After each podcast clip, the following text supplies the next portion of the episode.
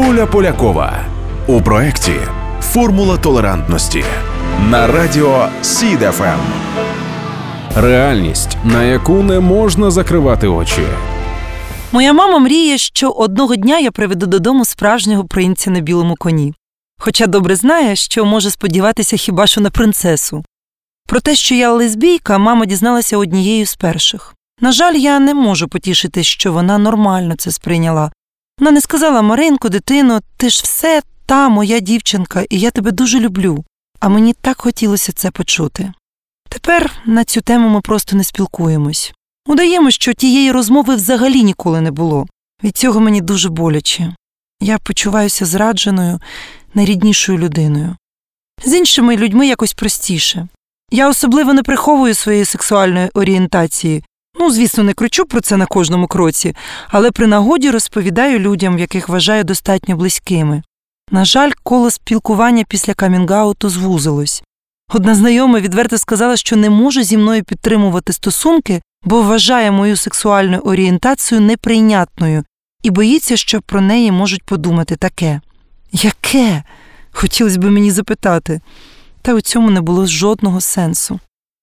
Зрештою, їх можна зрозуміти. Я й сама довго робила так само, не приймала себе. Через силу ходила на побачення з хлопцями і думала, що зможу бути такою, як і мої подруги. Проте цього не сталося, і мені довелося прийняти свою гомосексуальність. Моя мама, як і багато старших людей, дуже залежить від нав'язаних суспільством стереотипів. Вона переймається, що говоритимуть сусіди, якщо раптом побачать мене в обіймах іншої дівчини. Вона вірить релігійним лідерам, які дозволяють собі казати, буцімто геї і лесбіянки перша причина епідемії коронавіруса. Ну це ж в голові не вкладається. Думаю, що поки представників ЛГБТ-спільноти не сприйматимуть рівними членами суспільства, не зміниться і ставлення моєї мами. А поки я тішу, що знайшла підтримку серед ЛГБТ людей, послухавши їх історії, я зрозуміла, що мій варіант взаємин з мамою ще не найгірший. Мене не вигнали з дому, не перестали зі мною розмовляти, не обзивали образливими словами, не намагалися вилікувати. Просто вона ще не готова.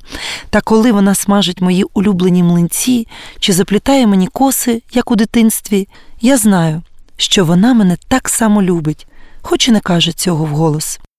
Рано чи пізно вона буде тішитись моєму щастю.